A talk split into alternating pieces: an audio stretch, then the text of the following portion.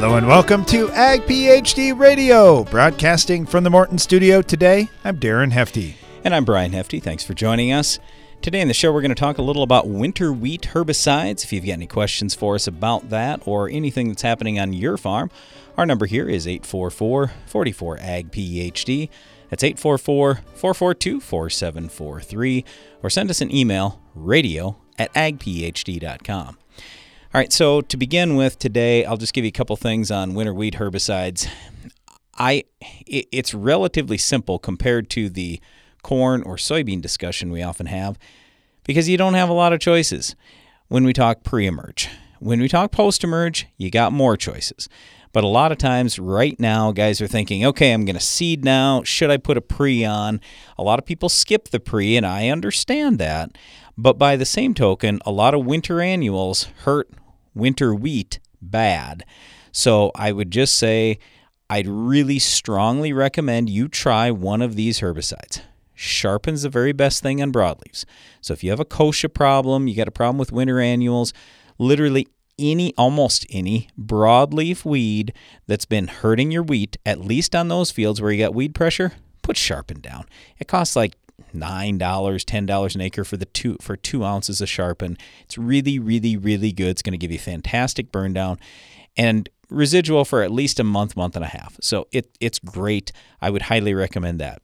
If grass is your number one thing, my number one recommendation is probably prepare. 0.2 ounces some guys are running with in high pH soils, otherwise 0.3 ounces is the standard rate. You're talking 3 to $5 an acre. That's it, dirt cheap. Now, it's an ALS herbicide, so it's not going to kill ALS resistant weeds, but it has activity on some broadleaf weeds and lots of grass weeds, including some of the toughest species out there, like some of the brome species, for example. Prepare is the name of that herbicide. And then your third choice is Anthem Flex. Now, you could use Zidua, but you could also buy Anthem Flex that has Zidua plus AIM. So, just for simplicity, I'm just going to say Anthem Flex, okay? But just understand Zidua is the Group 15 with all the residual. AIM is just a burn down product, and that's what this combination is. It's the active ingredients found in Zidua and AIM. That's Anthem Flex. Anyway, Anthem Flex does not cost very much money. It's got good residual because of that uh, Zidua component that's in there, and it's got good burn down because of the AIM component that's in there. But if you've been having troubles with resistant weeds, especially grasses, but even a little bit on the broadleaf side, but again, especially grasses, then we would highly recommend this product, Anthem Flex, right before your wheat emerges or right after your wheat emerges. Okay. Don't do it early pre. Don't do it, you know, the day after you plant your wheat, do it right before that wheat comes out of the ground or just shortly after that as it emerges. So, anyway, those are really my three options when we talk pre emerge, and that's what I would probably focus on today. And anyway, throughout the show, we'll talk a little more about residual herbicides, contact herbicides, post emerge herbicides in winter wheat. I, I would also say as we were talking yesterday about these big issues, so this is on a completely different note than winter wheat herbicides. Darren and I were talking yesterday, all these meetings that we've done with farmers here in the last couple of months, done a lot of speaking and, and a lot of listening to what's really going on in the countryside. There are some people that are absolutely losing their minds right now that, oh my gosh, all the herbicides are going to run out. No, run out. No, they're not. There's plenty of supply out there. So don't be panicking and paying two to three times the money you should. So just take it easy a little bit. Keep in mind that a lot of the herbicides that are going to get used next year are already produced. They're either on their way here or they're already here in this in this country and I'm talking about the United States now.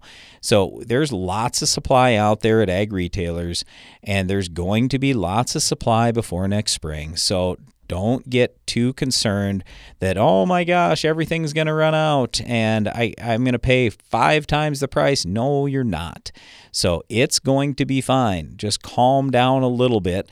And I would say make some calls and check some things out, talk to some people, but don't be panic buying from some of these people that are price gouging right now because I do see some of that. I was just talking to somebody who was going to pay 60% more than what name brand Roundup was for a generic. 60% more just because they could have it today. I'm like, what are you doing? All you have to do is eh, just order it somewhere this fall. That just like normal, there are going to be most farmers that are going to wait till spring. The 20 or 30% of farmers that are trying to buy this fall, there's plenty to go around for the 20 to 30% of farmers that want to buy this fall. It's going to be fine. So, anyway, I just say this because I just don't want you to overpay. I just don't want you to get taken by somebody who's pr- trying to price gouge and prey on your fears that, oh, everything's going to run out. The only thing we're even, I'd say, highly concerned about is glufosinate. That's Liberty. There isn't going to be enough of that to go around, but there's still going to be a fair amount to go around. And I wouldn't buy that today either because we don't know what BASF's official price is. What I've seen with their preliminary price, it looks better than a lot of the, the, the prices I've seen floating around the countryside already by far. So just wait. They're going to come out with their pricing about mid October, and then we'll see how that Liberty glufosinate thing shakes out. So anyway, there there's plenty of supply on just about everything else. So, yes, we want you to order a little earlier, pay a little earlier, make your plans a little bit earlier than normal. Don't wait until May or June, or for that matter, even April. But if you're doing stuff this fall and early this winter, you're going to be fine. You're going to get everything that you would like. Yep, it's going to cost a little bit more than last year, but other than Roundup and Liberty, prices are not that crazy. Oh, and I, am saying the name brands, but just understand all glyphosates, all glufosinates, I don't care if it's name brand, generic, everything, those two molecules have gone way up in price around the world. So everybody's paying more. I don't care if you're in the United States or Canada or Brazil or South America, doesn't matter. Uh, South Africa, uh, Europe, everybody's paying a lot more for these molecules, glyphosate and glufosinate. A lot of the rest of the ag chem, it's up 5 to 10%. It's no real huge deal, and there's plenty of supply. All right, we're going to talk winter wheat herbicides on our show today. If you'd like to give us a call, the number is 844 44 AG PhD. Stay tuned.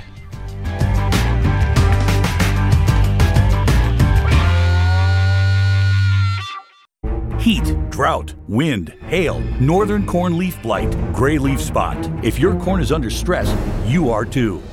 Get Veltima fungicide, swift activity, with fast payback, an expanded application window. Makes life simple, and it's the secure choice. With powerful residual for visibly healthier corn. Swift, simple, secure. Veltima fungicide. Call your BASF rep today. Always read and follow label directions. Veltima fungicide is not registered in all states. Ag PhD has one mission to give you the knowledge you need to make your farm more successful. That's why every issue of the Ag PhD Insider magazine features crop fertility and pest management tips, insights into the world's highest yielding farmers, updates and results from our in-field research trials, as well as the latest agronomy information from Brian and Darren Hefty. We put it all in one place so you can make your farm more productive and profitable. Subscribe to the Ag PhD Insider at agphdinsider.com. AgroLiquid is precision crop nutrition. That means being committed to product performance, to research and field testing, and to superior agronomics. Most of all, AgroLiquid is committed to delivering precisely the right nutrition in the right way, including seed-safe planter plus side dress applications and foliar applications with low burn risk. AgroLiquid. Apply less, expect more. Find a retailer at agroliquid.com. Don't turn your fertilizer application plan into a guessing game. Understand exactly how much fertility you need to reach your yield goals with the Ag PhD Fertilizer Removal app. Simply enter your crop and your yield goal, and the Ag PhD Fertilizer Removal app calculates the amount of nutrition needed to keep your crop healthy and working for you. Quit playing guessing games with your fertility needs. Download the Ag PhD Fertilizer Removal app today. Available on the Apple App Store and in Google Play.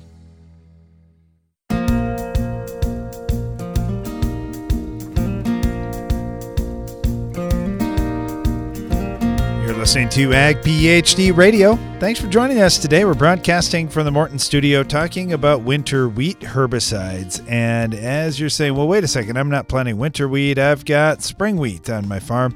Hey, guess what? There's going to be a lot of crossover here on some of the products and, and other cereal crops as well. Also, some of the active ingredients and modes of action that we're talking about here are going to play into herbicide programs in almost any crop you want to raise. So we'll get to some of those chemistries here in just a second. I know we're going to talk about a couple of them right now with Matthew Wiggins from FMC. Matthew, thank you so much. Really appreciate having you on. Yeah, absolutely, guys. Thanks for having me.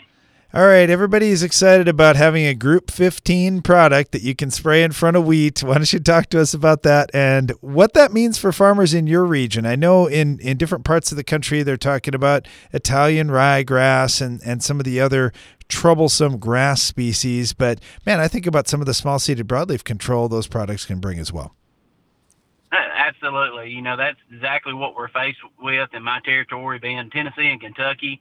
Um, our primary weed species are Italian ryegrass, but also Italian, I mean, um, annual bluegrass. That that seems to be a, a annual grass species that we're having more and more issues with.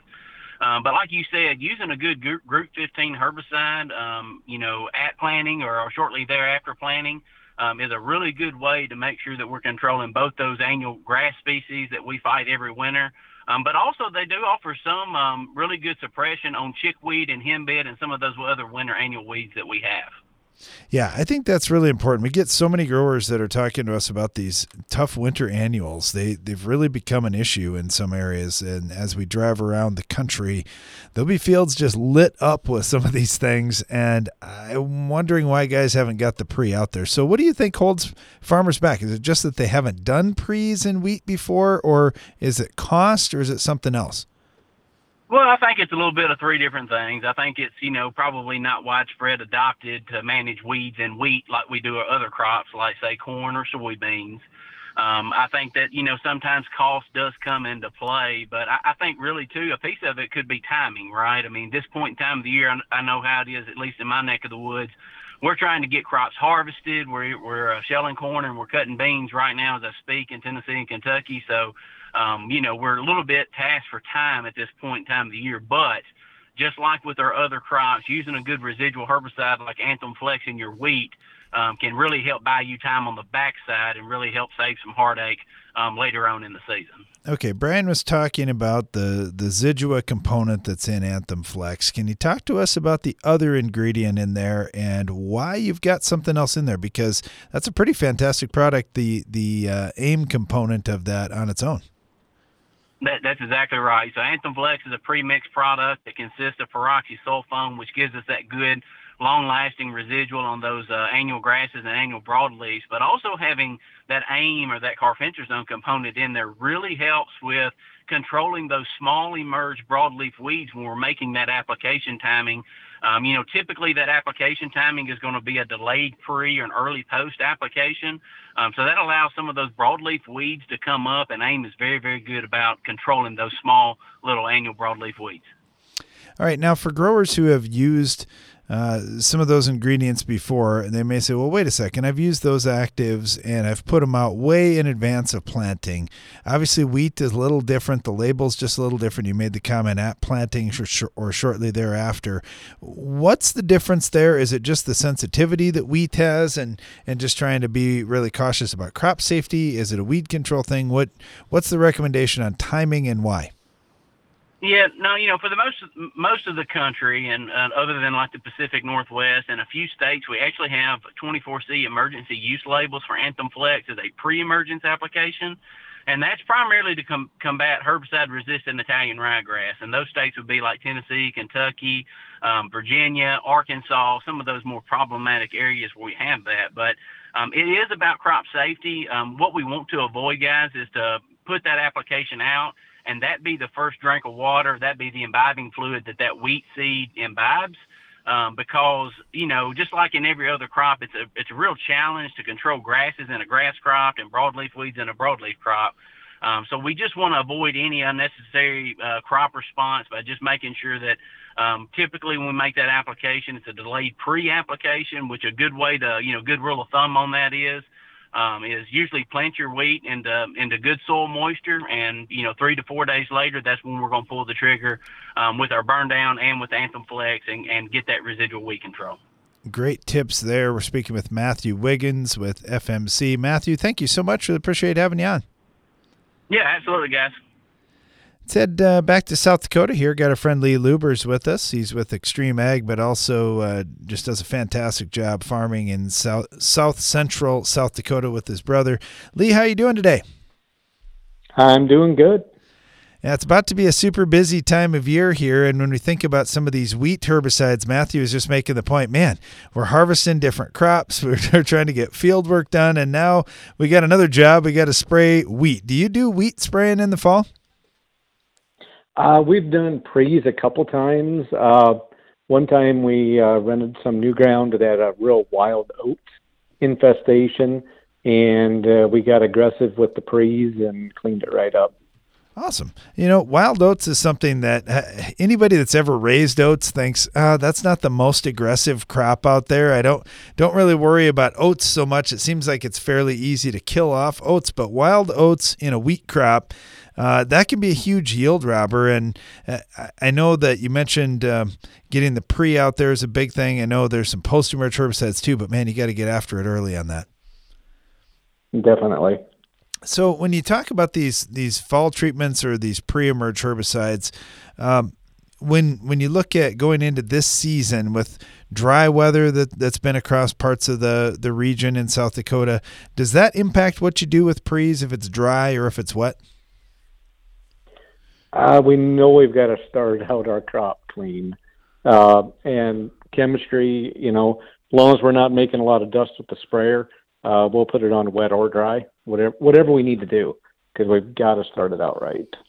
I know in the XtremeAg group, you got some of these guys in other parts of the country, whether it's a Chad Henderson down in Alabama or Kevin Matthews out of North Carolina, uh, that that you're kind of competing with a little bit, and coaching a little bit. What do those guys need to understand about growing wheat in South Dakota that's so different from what they've got?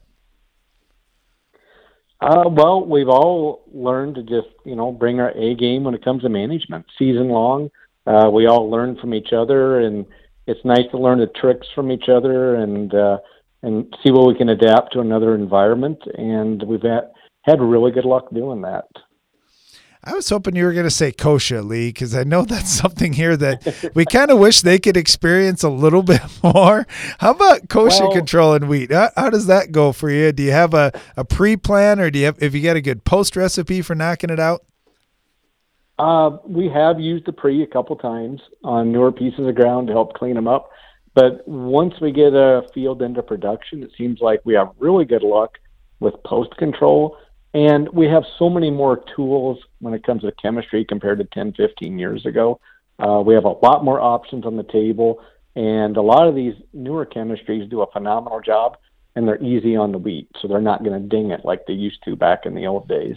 Oh, you're right. The the high rates of 2,4-D that some guys were going with was just hard on yield overall. And I, I know you can use some 2,4-D in wheat, but I agree with you. These these new options have sure made things a lot easier. How, how about with your nutrition program? Is fall a time that you're trying to, to get this wheat ground set up, or do you do some stuff in the spring? How do you like to do that? Uh, when we're seeding, we always run our starter blend uh, we always focus on fertility. Uh, we've got to establish the plant, the root system, get the crown developed because the clock's ticking before the ground freezes up. And everything that we can do to foster growth in that plant here in the fall, we're always rewarded the next year. Uh, get one one more quick question for you. How far off is harvest in your neck of the woods? Are you guys already at it?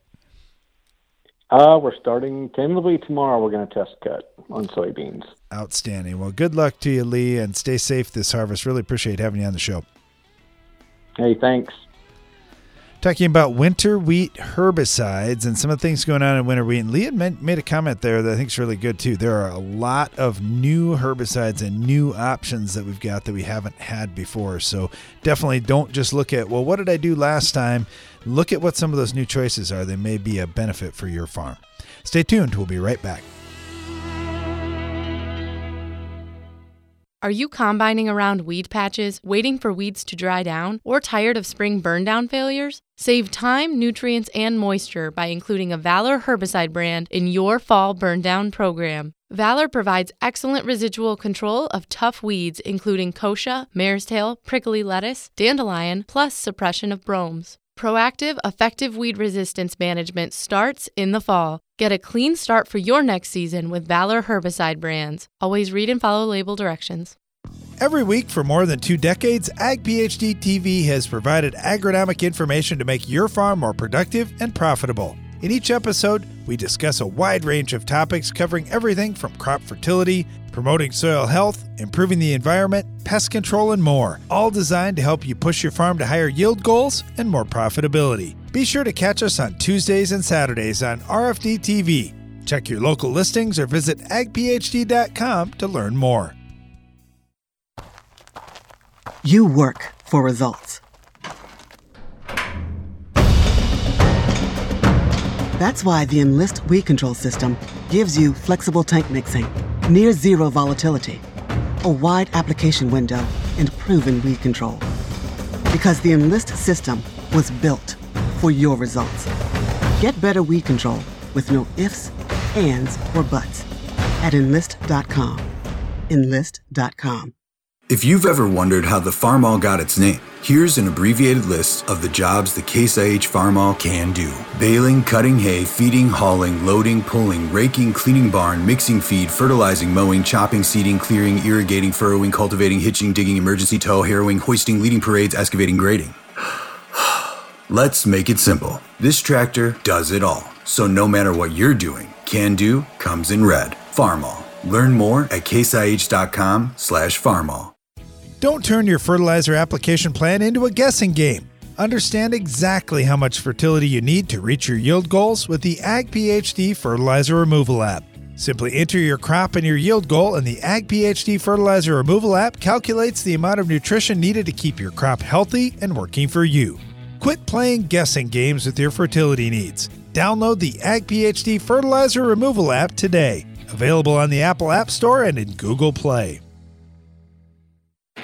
No matter what time of the year it is on your farm, with the Bayer Plus Rewards program, earning and redeeming rewards are always in season. Because when you buy two or more eligible seed or crop protection products throughout the year, you earn $3 per acre in cashback rewards. Cash you can redeem and reinvest in your farm later in the season. That's Bayer Plus Rewards, and that's how we're helping make every part of your season, well, rewarding. Visit mybayerplus.com to learn more. See program terms and conditions for full details.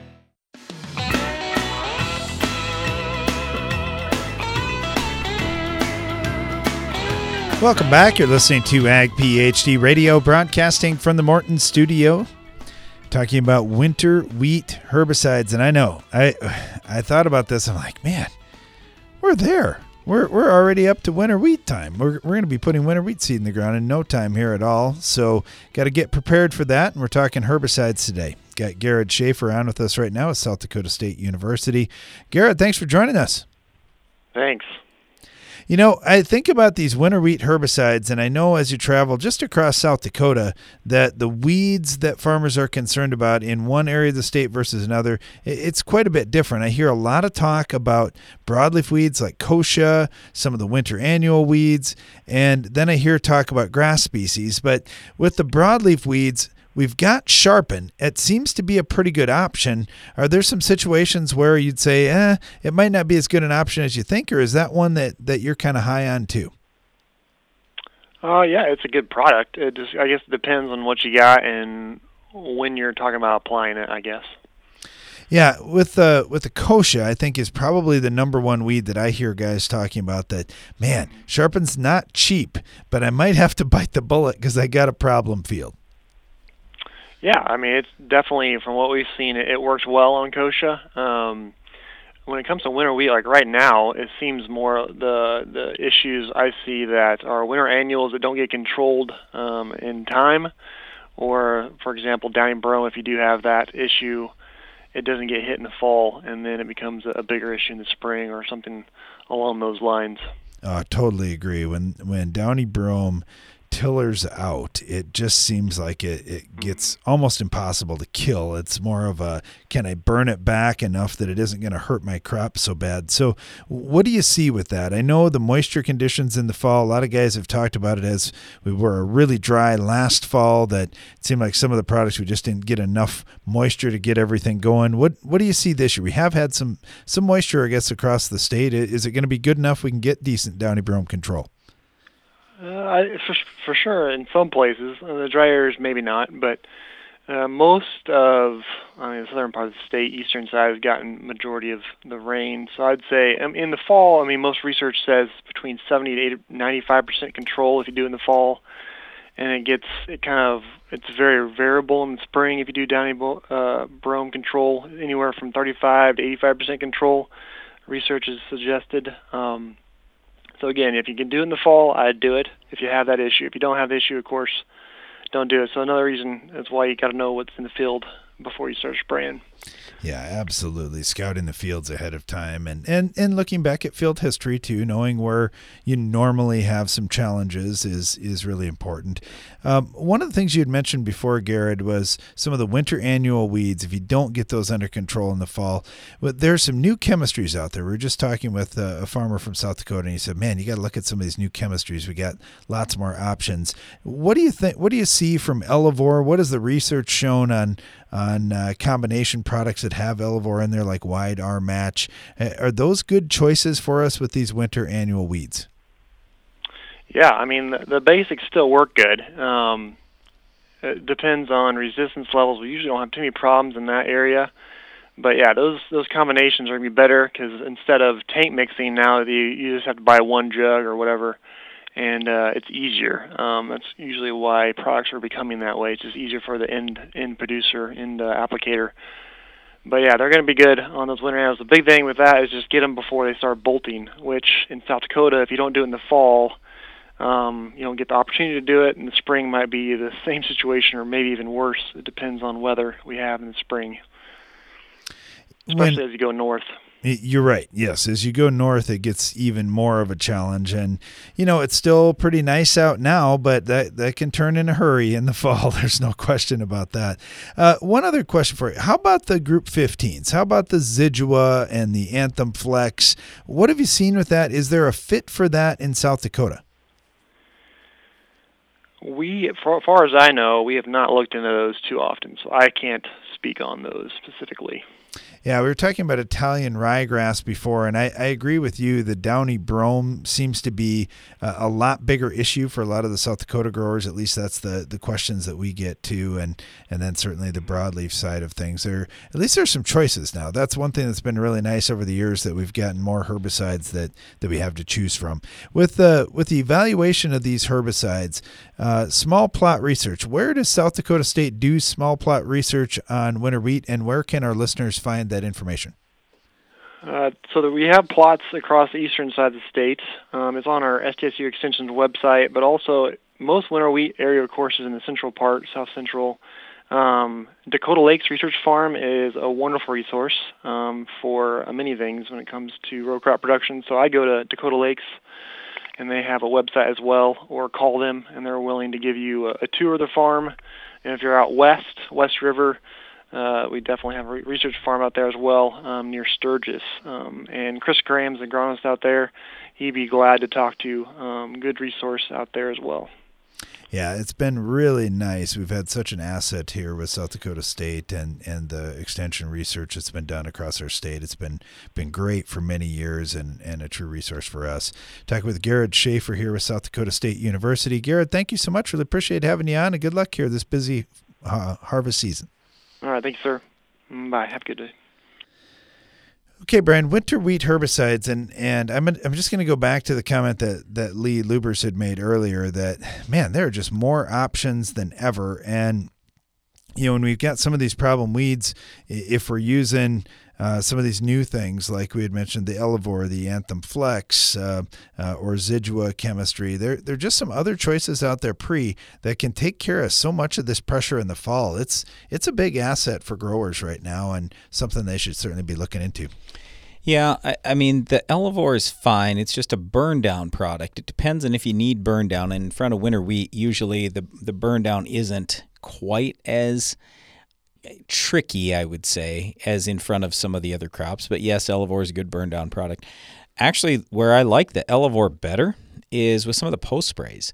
So, for example, Pixxaro or WideARmatch. That WideARmatch thing, that's in my opinion, the real deal. So if you look at Wide Match that's been out there, that basically was great on two weeds, thistle and kochia. Now, granted, those are probably the two biggest weeds on the majority of wheat farms, at least in our region of the country. But still, it was weak on most everything else. We get the Elevore in there. That's a group four, so that's similar to 2,4-D and dicamba without the crop injury, at least what we've seen so far. So I'm I'm really excited to see more WideARmatch and Pixxaro and some of these things that do contain that Elevore active ingredient. Anyway, the big thing I would just say right now is starting clean and starting with a good, not just burn down, but something that does give you some residual. So that's why a little earlier I mentioned sharpen, prepare, and Anthem Flex or Zidua, but it's just the Anthem Flex as the active ingredient from Zidua as well as AIM for burn down. In addition to that, a lot of people are going to throw some Roundup in or something else in for burn down, but be a little bit careful with what you're doing. Number one, Roundup's a much higher price than it was last year. So if you don't want to spend a fortune, if you actually don't need the glyphosate, you don't have to obviously throw it in. Uh, the other thing is, a lot of people will throw 2,4-D in on their burn down. I'm not a hu- huge fan on that, just like I am not a huge fan of throwing 2,4-D in for a burn down in front of corn. 2,4-D absolutely hurts corn and it hurts wheat. Now, it might not hurt, you know, 50 bushels or 20 bushels or even three, but if it hurts it just a little bit, that's not great. You want to get your wheat off to a fantastic start this fall. I, I would also mention on the and this is a little different than herbicide, but we're talking weed control here. The best thing you can do to have great weed control is just have a great stand out there. If you have a healthy crop, you're going to be in much better shape in terms of choking out those weeds. So, what I'm talking about here is use a good seed treatment and then do the right things for fertility. I know fertilizer is expensive, but if you don't have balanced and ample fertility out there, your crop doesn't get started right. And when it doesn't get started right, it's not going to get ahead of those weeds like it should. And then you end up spending more on herbicide and you end up having lower yield. So, fertility is really huge, as are things like seed treatment, just getting that wheat seed planted well, getting it to emerge quickly, and all that. We've been talking about winter wheat herbicides, but our phone lines are open for your calls and agronomic questions at 844 44 Ag PhD. Stay tuned.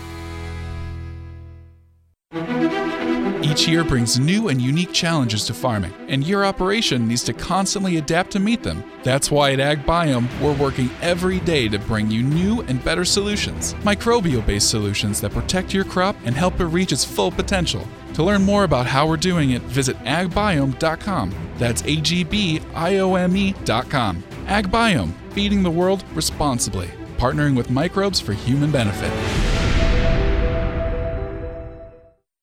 Your schedule can change by the minute, making it hard to stay on top of the latest agronomy information. But at Ag PhD, we have some good news for you. If you miss an episode of Ag PhD TV or radio, you can catch up at agphd.com. With years of valuable content and latest episodes available to stream for free, you can continue building your agronomic knowledge on any schedule. While you're there, don't forget to check for upcoming Ag PhD events and workshops. Watch, listen, and learn at agphd.com. Are you combining around weed patches, waiting for weeds to dry down, or tired of spring burndown failures? Save time, nutrients, and moisture by including a Valor herbicide brand in your fall burndown program. Valor provides excellent residual control of tough weeds, including kochia, mare's tail, prickly lettuce, dandelion, plus suppression of bromes. Proactive, effective weed resistance management starts in the fall. Get a clean start for your next season with Valor herbicide brands. Always read and follow label directions. When it comes to harvest, every kernel counts. And nothing captures more kernels than the new Drago GT or the proven Drago Series 2 corn heads. Both have automatic self adjusting deck plates, and the new Drago GT features quad suspension deck plate ear shocks for even greater harvest efficiency. Nothing in the field captures more yield. For more information on Drago cornheads, go to dragotec.com. That's dragotec.com.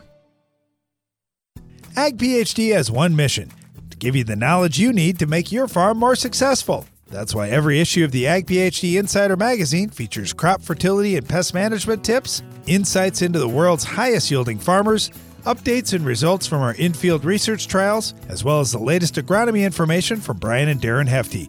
We put it all in one place so you can make your farm more productive and profitable. Subscribe to the Ag PhD Insider at agphdinsider.com.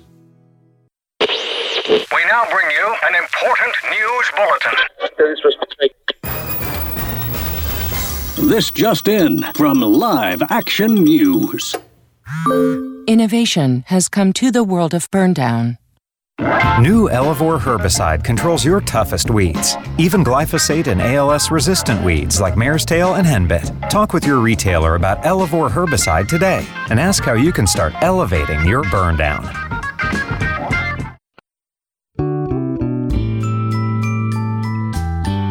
Hey, everybody, come on in. The Ag PhD mailbag is about to begin. Back. You're listening to Ag PhD Radio, and we are right in the middle of the Ag PhD mailbag time, taking your calls and agronomic questions at 844 44 Ag PhD. Or you can always email us radio at agphd.com. And it kind of works nice on the email sometimes just to lay out a situation. This is certainly one we could talk about over the phone too, but this comes from Jason. He's up in Ontario, Canada. Uh, he said, "Long time listener, first time call." Well, thanks for the thanks for the call here, Jason, or the question. Said you're often talking about bins, dryers, and bin fans and bin fan controls. We're currently taking everything off of our, our off of our field, going right to the local elevator. We're farming about 400 acres of IP soybeans, corn, and wheat and that's total between the three is 400 acres. At what point does building grain storage make sense for this number of acres? Uh, also, if you did use grain storage, what type of setup would you use? We're also running a dairy farm, so we're wondering if the time required to manage the bins would be better spent in the barn. Hey, thanks, Jason. Really appreciate the questions. And I, I, guess I was just thinking about what's the dollar value of the crops. Now, of those 400 acres, I'm I just was going with this. Let's just say you did a third and a third and a third. So a third corn, a third soybeans, a third wheat. And let's say that was all for grain. If you're taking that corn for silage, obviously you wouldn't need any bin capacity for that. But I just said, all right, what if he's getting 200 bushel corn, 70 bushel soybeans, and 100 bushel wheat? Well, that'd be 26,000 bushels of corn 9,000 bushels of beans, 13,000 bushels of wheat. Uh, you got quite a few bushels there. And you think about all those trucks that it's going to take to haul things to town right during harvest. Sometimes that can be a little bit challenging. And I can assume if you have a dairy farm, you got a lot going on there. You're busy every single day. That uh, all of a sudden, you know, if we could take one more job off the plate and maybe put stuff in the bin, you might actually be able to spread the workload out a little bit too. So that that's something to think about. But I just ran through the value of these crops. So 26,000 bushels of corn times five bucks, uh, and with all the rounding and everything else I've done, it's over $130,000 worth of crop. On soybeans, 9,000 bushels, say around $12, which it may be even a higher dollar per bushel since they're IP soybeans or identity preserved soybeans. Um, that's over $100,000. And if you're raising 100 bushel wheat, you get over $100,000 worth of wheat too. So you got over $300,000 worth of grain there. And I like to look at the dollars, not just, oh, we're a small farm and I don't know if this would be a good option for us. You got $300,000 worth of grain there. And if you can hold the grain and perhaps get some additional value out of that grain, maybe buy some carry in the market, or if you've got wet grain that you can harvest a little bit sooner, which I can only imagine, again, with the dairy and all the work you guys got going on, that might be a good thing for you. So eh, for me, yeah, I'd take a look at, at what a bin setup would cost you and bin fan controls to be able to utilize air to take moisture out of grain or potentially put moisture back into dry soybeans, for example. If the soybeans came off the field at 10%, 12%, if you could get them back up to 13%, that's a lot more value that you get to sell. So I think bin fan controls pay for themselves. So I don't really look at them as an expense. I just look at them as an investment that, depending on the year, depending on what moisture you're able to to uh, add or subtract from that crop, they may pay for themselves in one year or maybe just two or three years. So it's a pretty quick payback on the bin fan controls.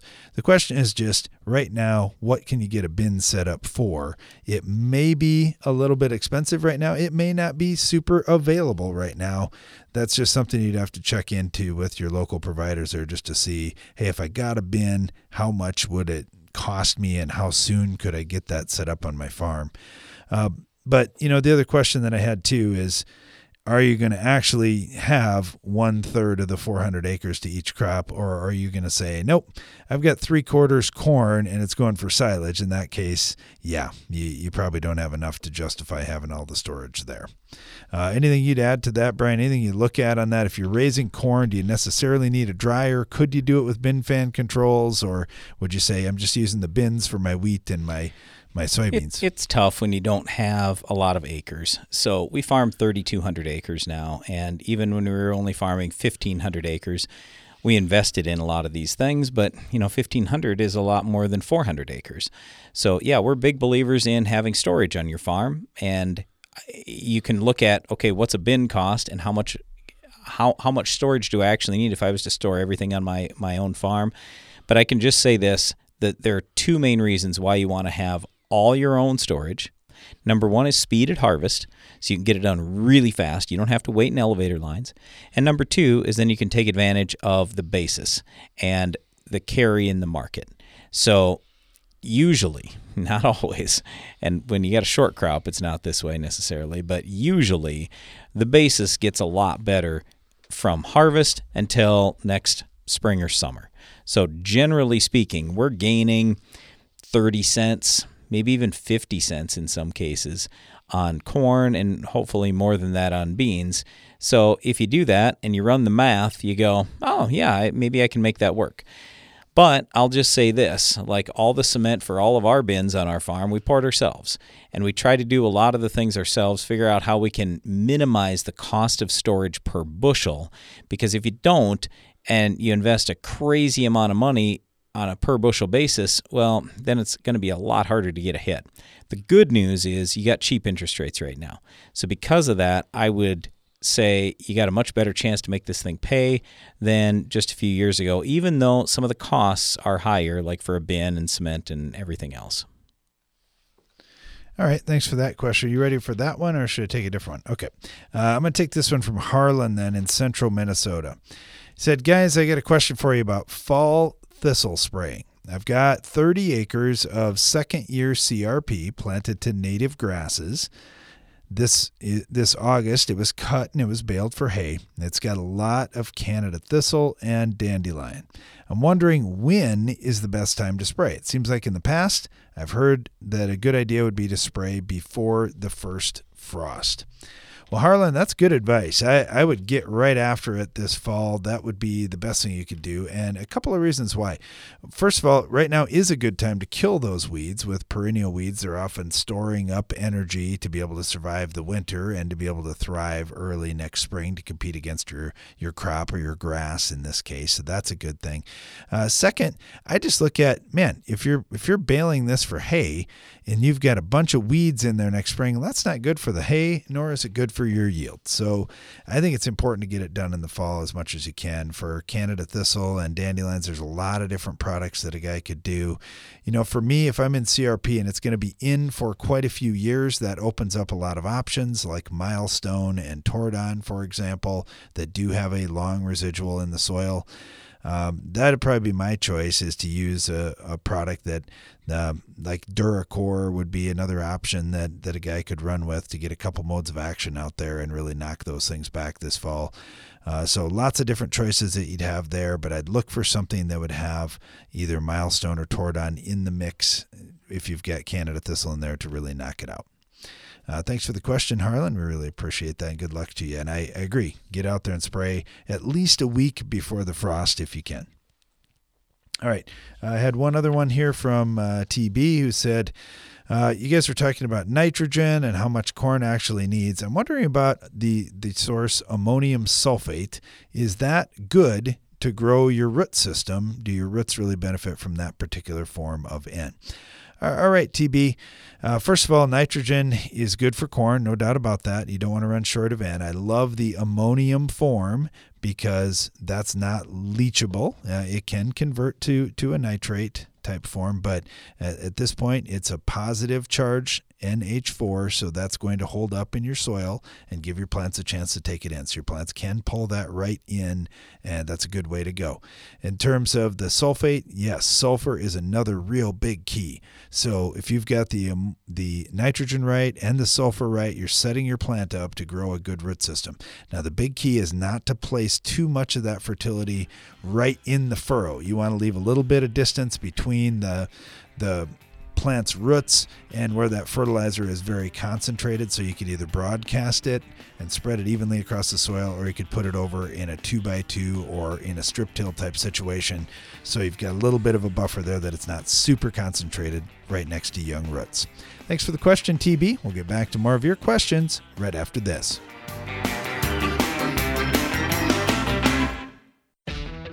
Fill once, plant all day. The 3RIVE 3D application system from FMC is a revolutionary in furrow crop protection platform that plants up to 480 acres between refills. The 3RIVE 3D application system mounts to most major planter brands and can be yours at no cost with the FMC Freedom Pass program. To learn more, call 815 362 7747 today. Always read and follow all label directions.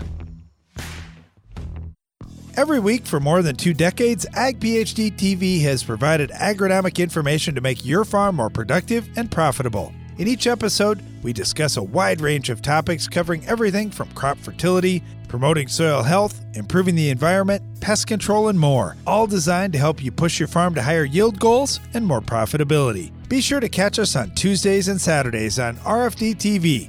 Check your local listings or visit agphd.com to learn more.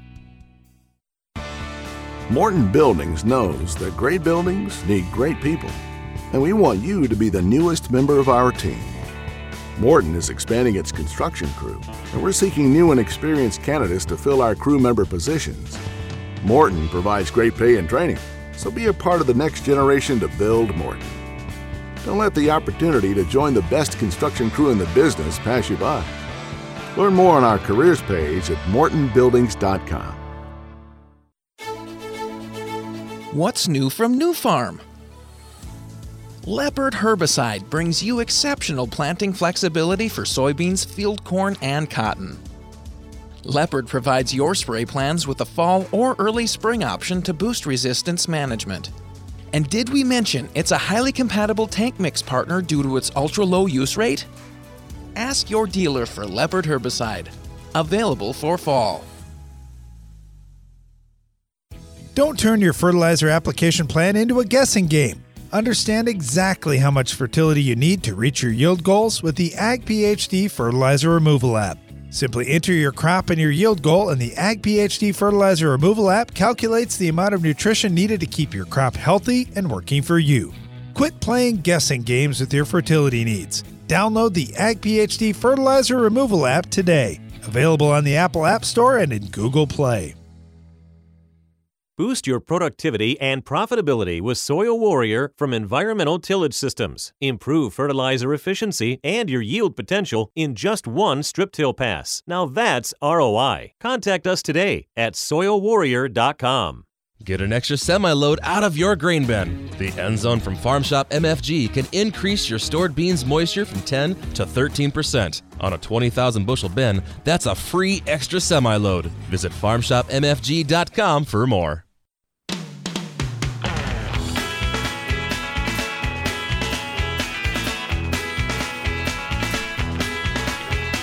Welcome back. You're listening to Ag PhD Radio, right in the middle of the Ag PhD mailbag time. If you have an agronomic question, here's your shot. You can give us a call at 844 44 Ag PhD, or you can email us radio at agphd.com.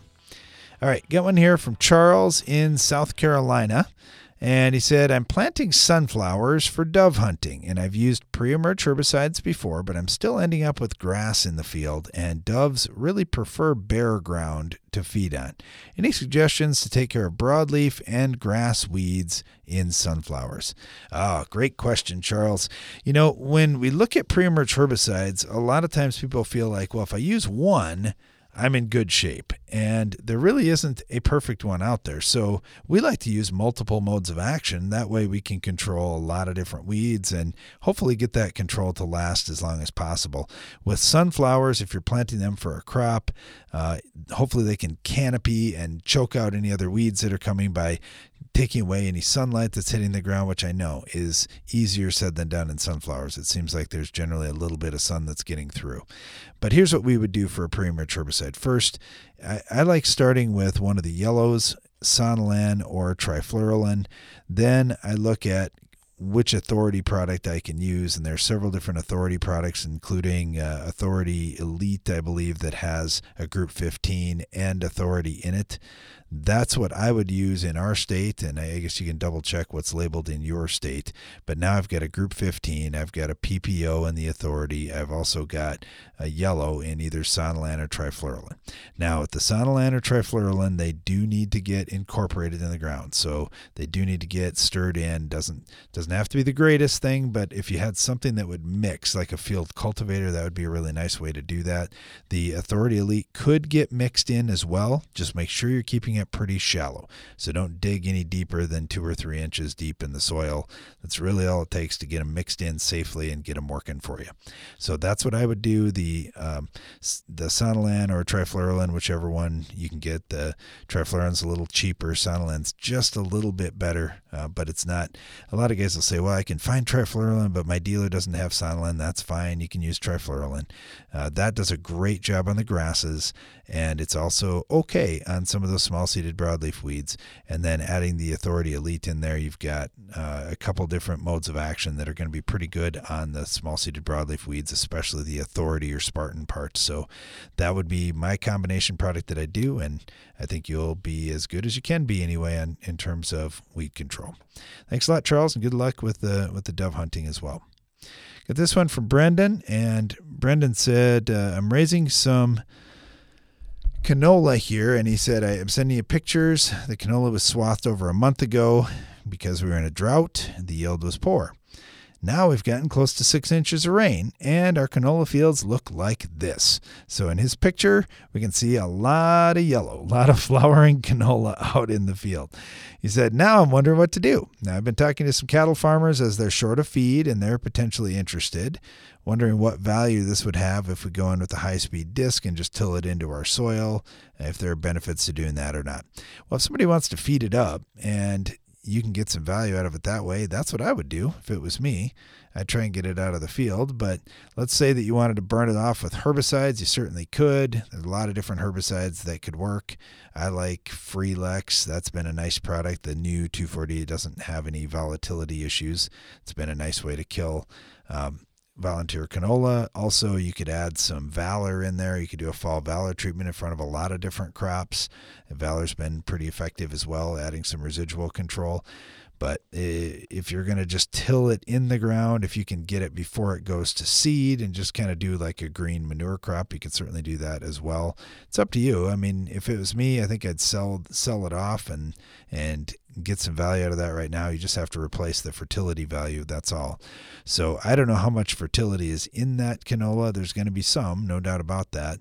But you're going to need to soil test after you're done with whichever process you do here to see what nutrients are left and what you're going to need to do for that next crop good luck to you, Brendan. Really appreciate the question. And and yeah, I know what you mean. We we had some oats that we had around our Ag PhD field day site, and man, that was a great cover crop with with what was left out there and what regrew in the field. So here you go. You got a great cover crop and something growing all through the season.